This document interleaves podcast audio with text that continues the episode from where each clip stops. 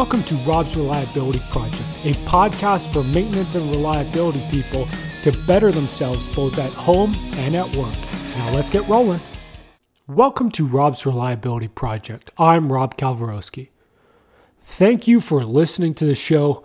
And if you enjoyed the podcast, please subscribe to Rob's Reliability Project on your favorite podcast platform, as well as share it with your colleagues.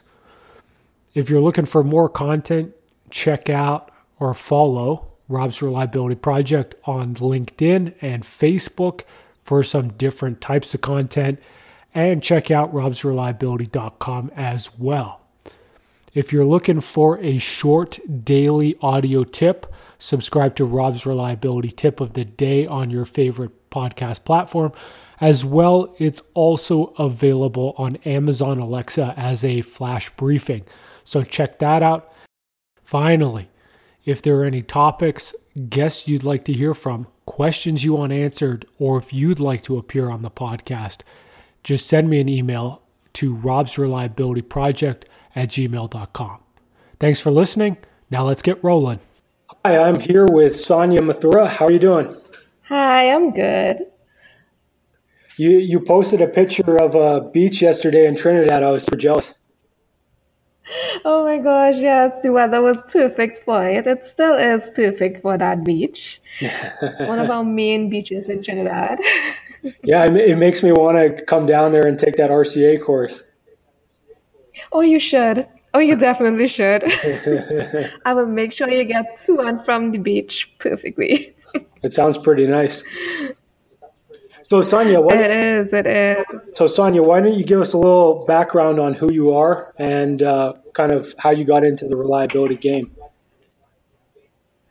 Okay, well, I am Sonia Mathura, and I am the managing director and senior consultant at Strategic Reliability Solutions Limited. We're based in Trinidad and Tobago, where we have the best beaches, of course. um, my background is actually in engineering. I have my BSc in electrical and computer. And then, after some time of working in the field and getting to know this awesome mechanical background, I decided to pursue my MSc in engineering asset management. So, uh, by pursuing that, uh, I decided, you know, maybe I should, you know, form my own company. And I started my company in August 2017. But I think the the spin-off of that is that I realized after working with uh, Shell lubricants for about five years that we have a lot of problems in reliability. I was faced with so many different aspects of it, and uh, I realized that we need some help. We definitely, definitely need some help. And uh, because of my background with lubrication and all of these great things with reliability, I um, I decided to pursue my um, thesis in the root causes of lubrication failures and critical components in an ammonia complex. Because what I realized is that uh, a lot of the ammonia complexes in Trinidad suffer from varnishing. So that was kind of my drive because I've always wanted to solve why we have so many issues with the ammonia plants compared to the power plants. So that was my main drive behind choosing that as my thesis topic. And uh, by choosing that, uh, I realized after some time, after working with some consultants and getting some more information globally, that we need to step up our reliability game in Trinidad. And that was one of the main causes for me starting my own business. And uh, the main drive behind my business is to get persons in Trinidad and by extension the Caribbean to the place that it needs to be regarding reliability. Because we talk about it, we say reliability is awesome, it's great, but we do nothing about it and we attend all these conferences. Don't worry, you're not the only ones. I know, because I'm like, why? Why is it that we throw around this word so much and we don't even put the emphasis that we want to put into our businesses regarding reliability. So I figured we needed some help. So that's where I come in and I try to help organizations step up their reliability game. That's so what kind of yeah so so what kind of services does strategic reliability solutions offer? Well we mainly do training and consultancy. And uh, like i i can't do a cookie cutter uh, session for one of my clients because I prefer to go into their business, uh, consult with them, discuss what sort of problems they're having, assess where they want their operations to be. And you'd be surprised that a lot of companies don't know exactly where they want their operations to be. So that can be the tricky part. Just assessing what they need, analyzing their needs, and then making the recommendations to provide their training or come in to help them get stuff done that they never realized that they needed to have done, like a lubrication audit, because they just use whatever oil they feel like using. and then getting getting them into, you know, implementing oil analysis programs and doing some site assessments because they have some areas of concern that they weren't aware of because they've become accustomed to it. It's a norm for them. They they pass the you know the guy using the same funnel for the gear oil, the turbine oil, the motor oil when they're decanting and they think that is normal. And I just see that and I cringe. I mean, it's normal. I, I see it all the time. oh my gosh, no, that's so not normal. so we just we try to get them into the zone of reliability thinking and like, get them to really understand what reliability means to them or what it should mean. so why don't we dig in a little bit more? So you mentioned that people don't really know where they're going. Like where when I go out and do oh audits, oh the, the primary thing I see is people just tell me we want to be world class in reliability or in lubrication or in whatever. Yes. So, so uh-huh. you see that a lot. So where do where do most plants that oh you gosh, see yes. kind of actually need to be? Like, what does that mean for them? Well, for them, they want to be at a point where they have their levels of production up, of course, but not as much downtime. So they're trying to strike a balance between production and maintenance. And I know that is like the main, I want to say the main war between most operating plants. They need to have a certain amount of production, but they also need to make sure that their maintenance is in check. So a lot of them struggle to find that balance. And you have the maintenance manager going up against the operations manager, and it's just infinity war all over again. yeah, that that's uh, that is the big issue. It is. It is. So, for a lot of people in Trinidad, uh, we're at the point where some people know what they want. They know that reliability exists, and they're a little bit of a forward forward thinking company. So they're trying to get get into you know making sure that their wrench time is actually relatable to their job time or has a good ratio Whereas there are others who just say, if it's not broken, don't fix it. I'm not wasting any time. and the end. and they just leave it right there. So a lot of, I think a lot of it is basically to do with educating the public. And I think education is the first step. So once they know that it exists and this is something that they need to strive towards, they will start seeing the benefits of actually including reliability into their culture. so I got a I got a kind of an interesting question for you, and and I was asked a few weeks ago about it, and I was kind of been thinking about it for a while. So, it, if you could set up a company uh, on site that's running mm-hmm. like a plant, how would you set up the organization in order to see reliability success? So, like with that interaction between operations and maintenance, how do you kind of solve that issue? Oh, that is always a bit tricky because different plants would have different types of operations. So there are the plants that uh, their focus is mainly producing products, whereas there are those where the focus is more uh, maintenance and getting the job done. So if you have to let them see the reliability culture, what I would tend to do for something like that is chart your expenses. So it all goes back down to your dollar signs because Yeah. management they need to see some sort of they need to see some sort of dollar signs to realize okay this is the direction that I need to go into. So when you start charting, I would just do background information first.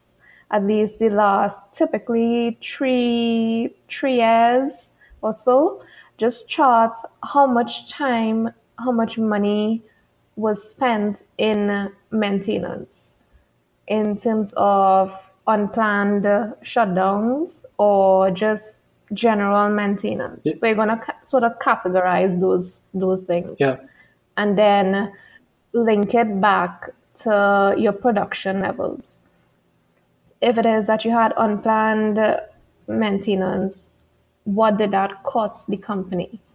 And if it is that you should have planned for it in advance, how much you could have saved the company. So when you put it into dollar signs and you try to pitch it to your management, well, this is how much you could have saved if you had started a reliability culture, started doing things properly in terms of planning and getting the criticality of your assets health in check in terms of having the right spare parts and not trying to order something um, to be air freighted in within one day because you had a breakdown that you did not plan for.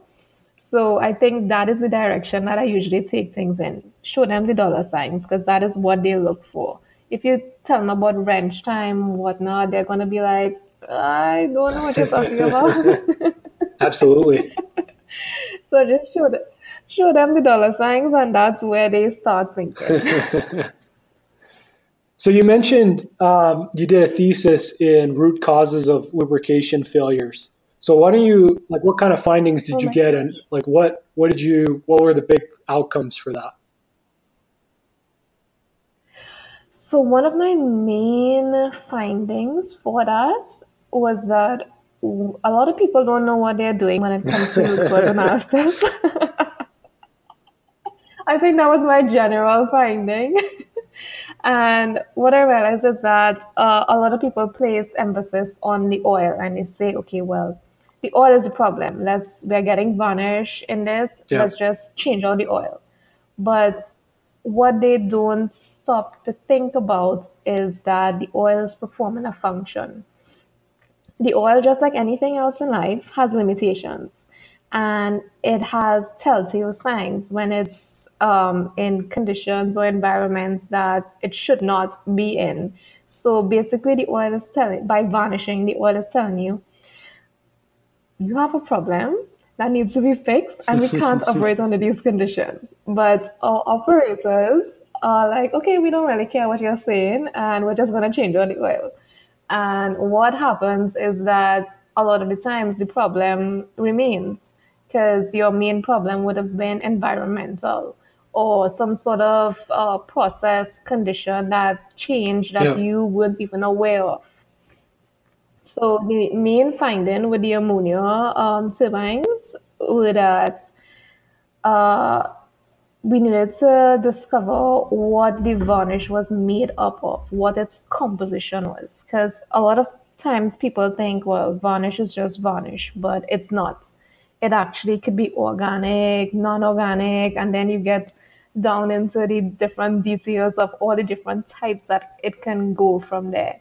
So, one of your main things with assessing uh, a lubrication failure is to actually analyze the composition of the varnish. And that is where you'd be able to start doing your actual root cause analysis rather than just change out the oil.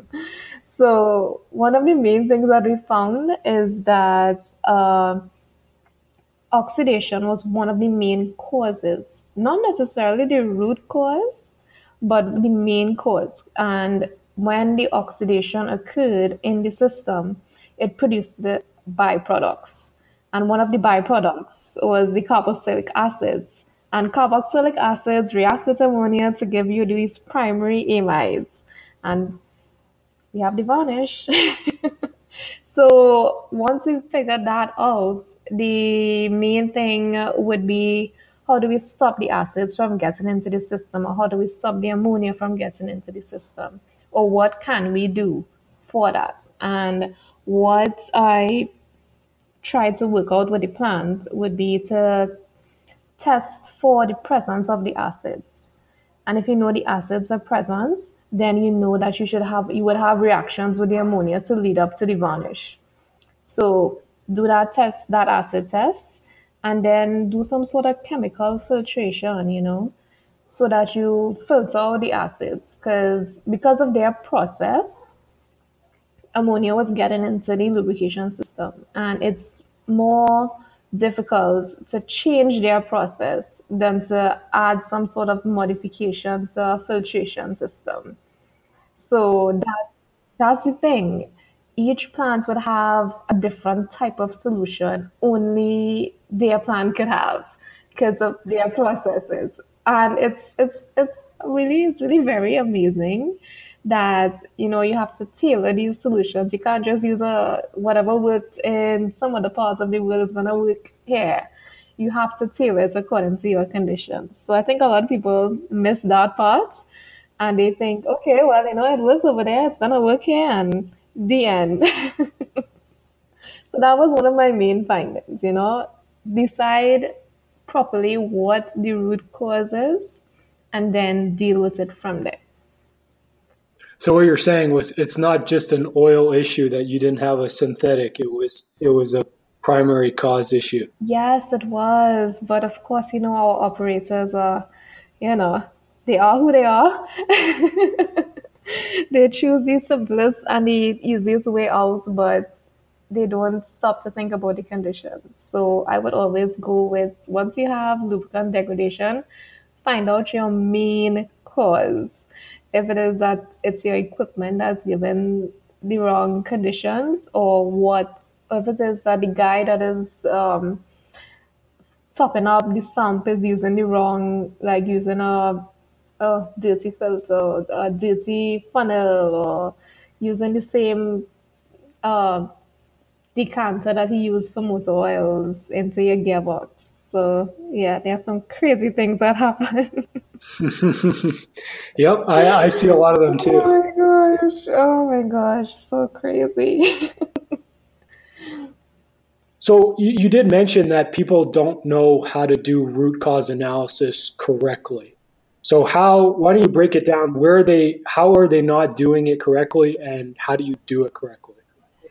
Well, I think our main concern, especially within the industrial environment, is we need a quick fix and we need to get the plant back up and running in as least time as possible. So a lot of people don't they tend not to spend enough time thinking about what could have actually caused the problem and they just go with um, on the surface a quick scratch okay well perhaps it's this and i'm going to knock the 5y i'm going to knock it because i really don't like the 5y theory where people use that because i can get a 5y so you know i could make that tailor that such that the main the root cause would be that i didn't get to do my nails on a Friday.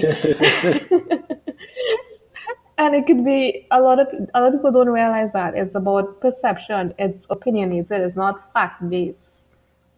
So I would say that while we need to we understand that yes, we're in an industrial environment, time is money, and every time that we have downtime that's unplanned, we have to pay for it in the long run in terms of losses. We also need to realize that we have to decide what the actual cause is. And uh, doing that, you need to gather all your information, know what you need, what happened, what did not happen, what was the changes in the environment. If it is that um, there was something that randomly happened on that day, you need to document. I think a lot of people don't document, and when the issue happens, they just focus on cleaning up the area and moving forward. I think that's the main thing. Let's let's it up. Let's go. Let's swap out a pump or something, and get this running. But they don't take the time to realize, okay, I need to document what happened here, and really put these things together. Do a proper logic tree. Decide all the possible causes that could have happened for this event to occur, and then explore the different options. And one of the main things is that some people think that they have to do it alone, uh, do the root cause alone. But it's I always prefer to have it done in a team so that you get different opinions. You have a cross sectional team. People come in with different, like the safety guy is going to realize, oh my gosh, they really didn't follow any of the procedures that we told them. Whereas the operations guy is going to be like, no, they didn't turn the temperature up by 10 degrees. That's why this happened. So you have a, a very um, mixed uh, room of people that can contribute to the different causes that can actually finally drill down into your root cause. So that's my main explanation there. that's a pretty good one. Now, I, I guess it kind of, it seems like it's a really expensive process. Yes.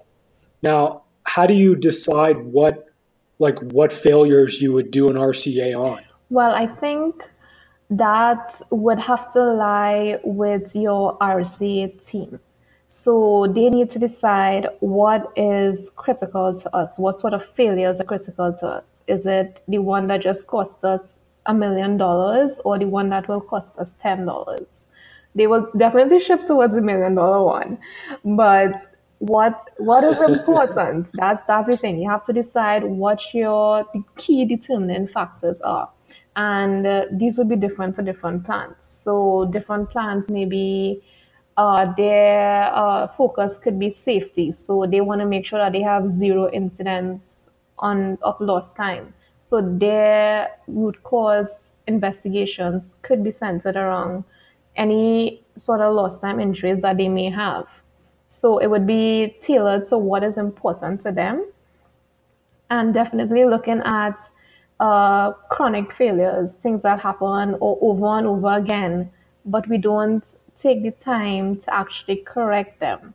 And if we were to document the amount of losses in terms of the the money aspect of it, we would realize that we're losing a lot of money on these small chronic failures, but because they've been happening continuously, we end up losing a lot more money compared to if we had just corrected the problem in the beginning and not have these failures happen. Yeah, absolutely. Like one example that I have on that was uh, when I was working at Teck, we had uh, like we have these big mining shovels that are electrical shovels, and so uh-huh. they were getting electrical faults probably at least a couple times a day, and the fault was not. Oh like it's not a major issue. It only, you know, it, it really just causes the shovel to reboot. It's like a 30 second to two minute kind of issue. Mm-hmm. But, but just the frequency that it was happening at made it more significant than, you know, sometimes when you would lose an engine and the truck would be down oh, yeah. for, you know, two weeks or whatever. And that so, definitely makes a lot yeah, I mean, it's just something where a lot of people don't think about it and they really need to like it comes back to how good are your KPIs? How are you measure, measuring yes. your faults? Like, are you really on top of what's causing downtime in your plant or in your on your assets? Okay, that makes a lot of sense because a lot of people don't pay attention to that. No, I mean they, they don't, and and and one thing is, how would you know that that's causing like costing you millions of dollars a year unless you measure it? Yes, definitely. You need to measure. That's the thing, and a lot of people don't measure. so I wanted to switch gears a little bit, and and maybe let's talk a little bit about lubrication. So, what kind of like what do you see out there in Trinidad um, at the plants that you work with like what kind of lubrication issues do they have and how do you go about fixing them Oh boy, they have so many. um, so a lot of the times, uh, some one of the main issues or more streamlined issues is that they've done or they've used a particular lubricant for X amount of years and they just want to continue using that. Not knowing that in the beginning they started off with the wrong lubricant. So I think, yeah, and I've seen this time and time again, and I'm just I'm baffled by it because nobody decided to check any manual to realize, okay, well, is this really the right thing that we're using? So a lot of people, especially gearboxes, I've seen them use like a, a 220 grade oil when they should have been using a 100. And I'm like, no, if you are using a heavier oil, then that means you're putting a bit more of a strain on the gears.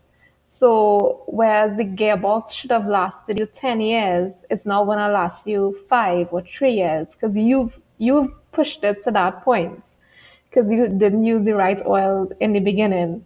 So I think um, using the right product is one of the main main lubrication issues that I would see, and then contamination. Oh boy, contamination.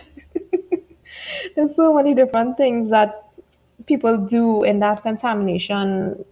Uh, gosh, that contamination area. They just put things all over the place. Um, they don't use. They don't have separated decanters or dispensers. And I see I've gotten calls about people using the wrong oil in the wrong application just because they didn't take the time to read properly. So those are just some of the, the general issues, and I know we'll find those all over. Oh yeah, I mean, even so. So last week I was at a fertilizer plant, and it was one of the better, like it was one of the best programs I've seen. And uh, the lube specialist, mm-hmm. he he went around and he painted. So just for the greasing, he painted the the caps for the the Zerk fittings. Uh, they had three different colors, so mm-hmm. he painted them those three different colors depending on what grease was supposed to go in there. Oh, that's nice. yeah, and, and even him, he was saying like operators come and ask him what grease is supposed to go in there, oh, no. or they put the wrong grease in. So you can try to make it um, as simple as possible, but at the end of the day, mm-hmm. it's really it's really on us to be out there and making sure that everyone knows. Like we need to teach people, and we need to be kind of accessible for them Yes. Uh, if they have any questions, they need to they need to feel free to come and contact us and really, as reliability people, like we have to be out there and yes. we have to be helping them. Yes, definitely. I could agree with you hundred percent there, hundred percent. So, so when we're talking a little bit about oil analysis, um, like is oil analysis a technology that's used a lot with the the plants that you work at? Uh, yes, uh, yes and no. So a lot of the plants they are trying to adopt a proper oil analysis program where they monitor it continuously, whereas there are those plants that only call for an oil analysis after failure. So they have no baselines on what happened before, what did not happen, what was happening during the process and they just say, okay, it's failed. Let's get an oil analysis and let's find out what happened afterwards. So uh, that's we, we always we will we will come across those no matter what. But our job, like you said, our job is to educate them and to get them on board with having proper reliability practices. yeah, and and how important is you know sampling on a regular basis in an oil analysis program? Oh, that's critical. Very, very critical. So, what I would do is again, it depends on your industry or it depends on your components that you have.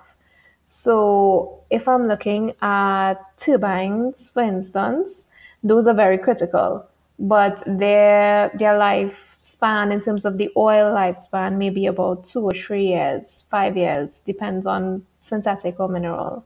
So what I would do for those is that I would run the general tests, like the the normal spectrum spectrum on it spectrum. Yeah, Yep. you know what I'm talking about. Um, Spectroscopy. those spectroscopy. Thank you.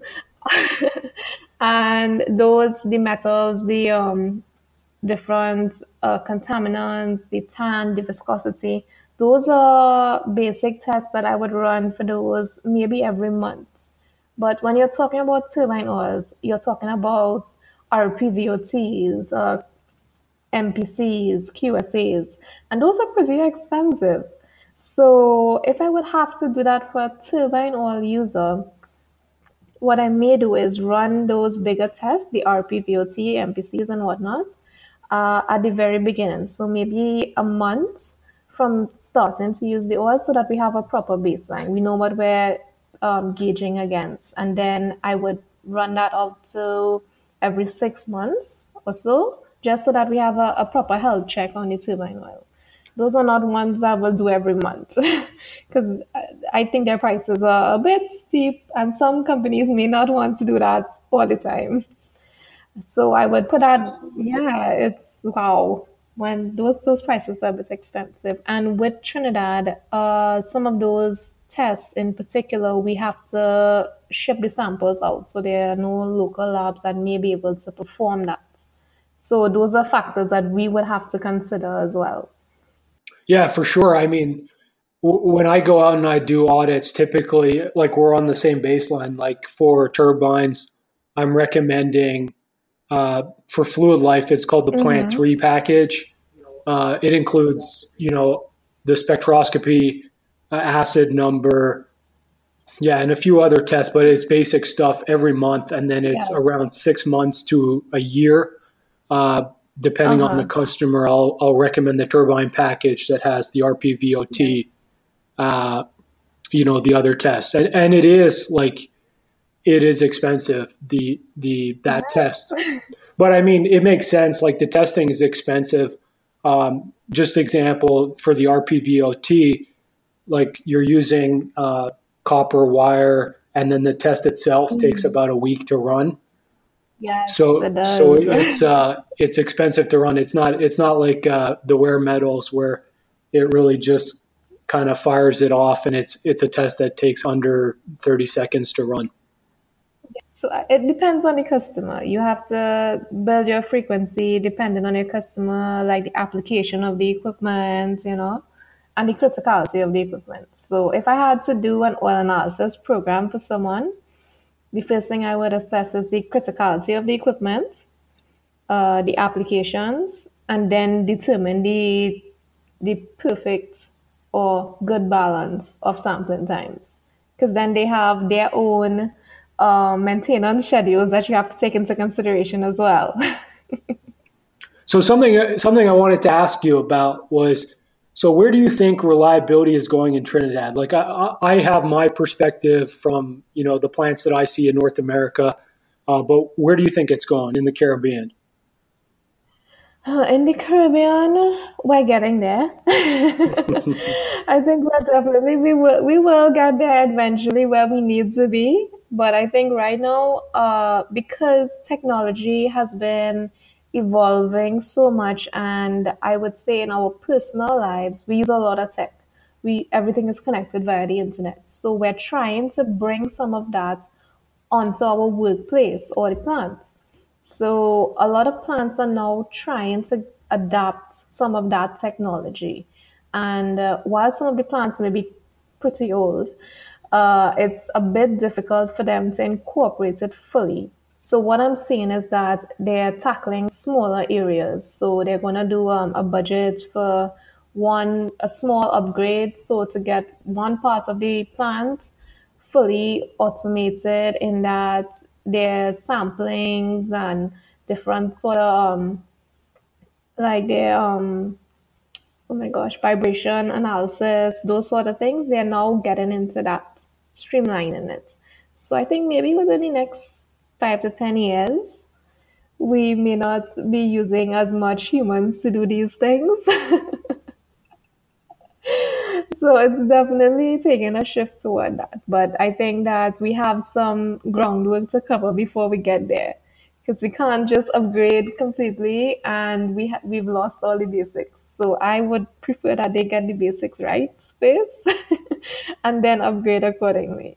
But definitely within the next five to 10 years, a lot of things would be um, going into the IoT yeah. direction. Yeah, that's something that I kind of gripe with is is a lot of people and a lot of plants, especially especially now, like recently, like I did a pre- presentation on machine learning at uh, the reliability conference about a month ago, and I'll be talking again about it in two weeks or so at the SMRP.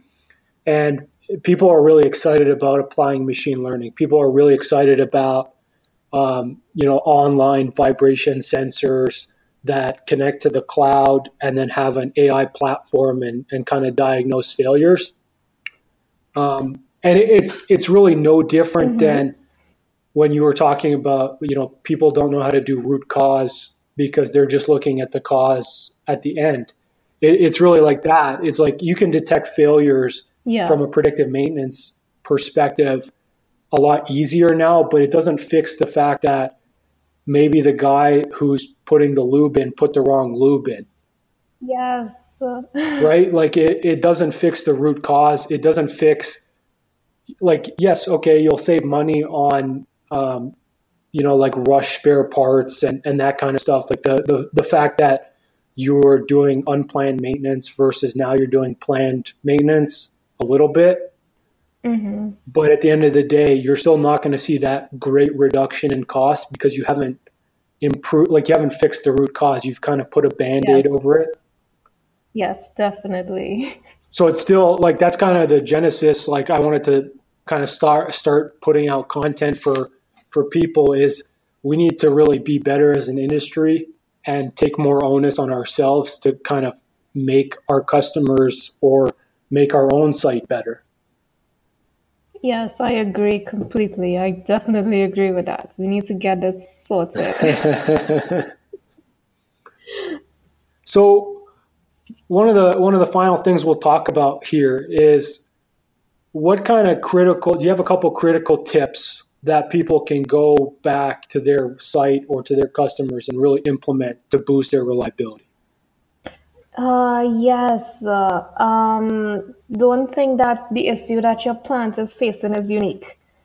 while it may while it may sound unique, there is another plant out there that has gone through this. They've conquered it and they've used different techniques to get to where they need to be. So I would say always reach out. Uh, don't keep yourself boxed in in terms of just relying on your people that are within your organization to help solve the problem. Reach out to other people. Uh, we have the internet for that. and we're all very much more connected now than we were years ago. So use that resource. Um, explore different options, what's going on in the world today. So that will help you to sort of bridge your gaps to let you know that, okay, another plant uh, halfway around the world is doing this same thing, but they're doing it better. And this is what they've done. So maybe we can try implementing something like that. Not necessarily that, but because we have to tailor it according to our conditions uh, maybe we can implement that in our plants and it can actually help us. And the other thing would be just talk to your OEMs. Oh my gosh, they are uh, they are boosted with knowledge. And the thing about OEMs is that they actually create different components and they create it to work in different environments and different conditions.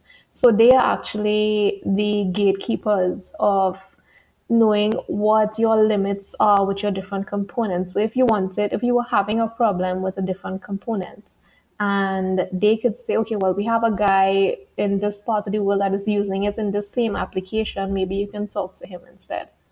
You know. So I would say out to your OEMs and just keep keep keep an open mind. And when you're trying to solve problems. and reach out to people. Reach out to people, so because that's the easiest way to get it done. Yeah, I think I think our industry as a whole is fairly open, but I do also see like I do see people who think that they're a unique butterfly at their site and they're the only ones I like I even hear this a lot when I get phone calls where people are asking me about different lubrication questions or different oil analysis questions. Mm-hmm. They'll, they'll say to me, they're like, well, we're the only ones that are doing an oil drain extension. and I can name, you know, five to 10 customers off the top of my head that are also doing one. And so it, it's kind of like we need to talk. And that's why I like, I like our industry. We have conferences like Reliability Web offers, you know, two conferences a year. SMRP offers a conference. There's a lot of great ones mm-hmm. to go to, and especially now with LinkedIn, there's no real excuse to not yes. have a community to talk to. I agree. I definitely agree. We've like we've evolved a lot, and that's what I like. It's the fact that we we use technology in that manner to try and figure out, you know, how to be better, how to fix different things. Yeah, no, it's great. It's really great. Yeah, love it. so the last thing, so before you leave, I mean, first of all, congratulations on starting your own company. That's really awesome. Thank you. and so, why don't you let our audience know, you know, what do you got going on? What can they be a part of? How do you know as part of your company? Well, uh, if you want to find out more information about us, you can just check us out online. Uh, we're at www.strategicreliabilitysolutions.com. Or if it's easier for you, you can just look for me on LinkedIn at Sanya Mathura, and you can find me, and I have all my contact information there. And right now we have a couple exciting things going on. Uh, in July, we will be having the first RCM3 workshop in Trinidad, which is very, very exciting because I like the fact that we can actually certify people now. And it's the first time that we have RCM3 coming to Trinidad, so very excited about that. And we have Carlo Ordari, he would be our facilitator. Then in August, we have our friends at Reliability Center Incorporated. They were here earlier in Trinidad and they are going to be back again in August. And we're going to be doing PROACT RCA methods. And we're also going to do a basic failure analysis workshop, awesome. which I think would be very, very pertinent to the industry right now because we have a lot of guys that are they're the first on the scene of a failure and they just need to know what happened, let's fix it, let's go forward.